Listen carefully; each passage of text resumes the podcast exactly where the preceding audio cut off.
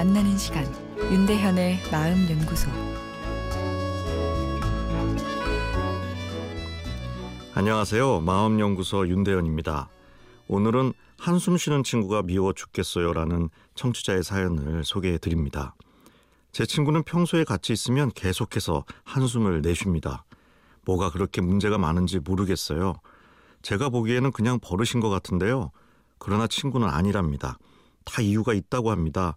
미래도 그렇고 회사나 취업, 자격증 등 여러 가지가 복잡하게 얽혀 한숨밖에 안 나온다네요. 땅이 가라앉을 정도로 한숨 쉬는 친구를 보면 답답해요. 그런다고 해결되는 것이 아니잖아요. 친구에게 한숨 내실 바에는 생각을 달리해서 해보라고 말하지만 친구는 고개를 저어요.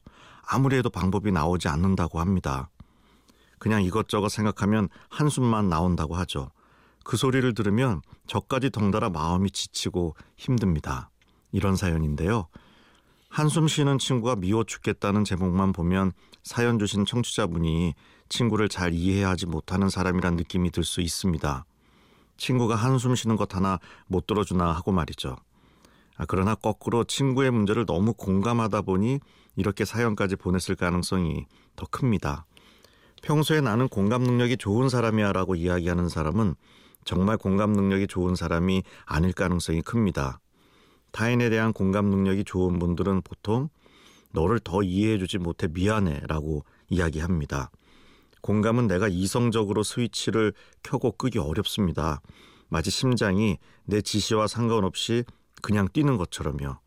우리 뇌는 내가 논리적으로 통제할 수 있는 영역이 있는가 하면 그냥 자동으로 작동되는 영역이 있습니다. 공감도 1차적으로는 자동으로 작동하는 기능입니다. 물론 공감 소통을 하는 기술이 더해지면 더 효율적으로 상대방에게 따뜻한 마음을 전달할 수 있지만 1차적으로는 공감은 타인의 고통을 나누는 자연스러운 마음의 반응입니다.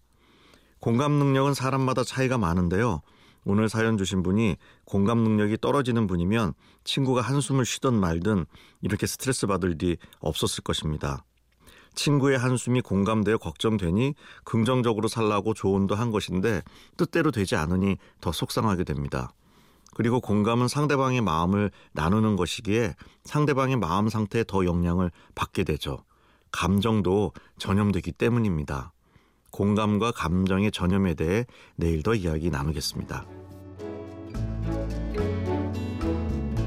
윤대현의 마음연구소 지금까지 정신건강의학과 전문의 윤대현 교수였습니다.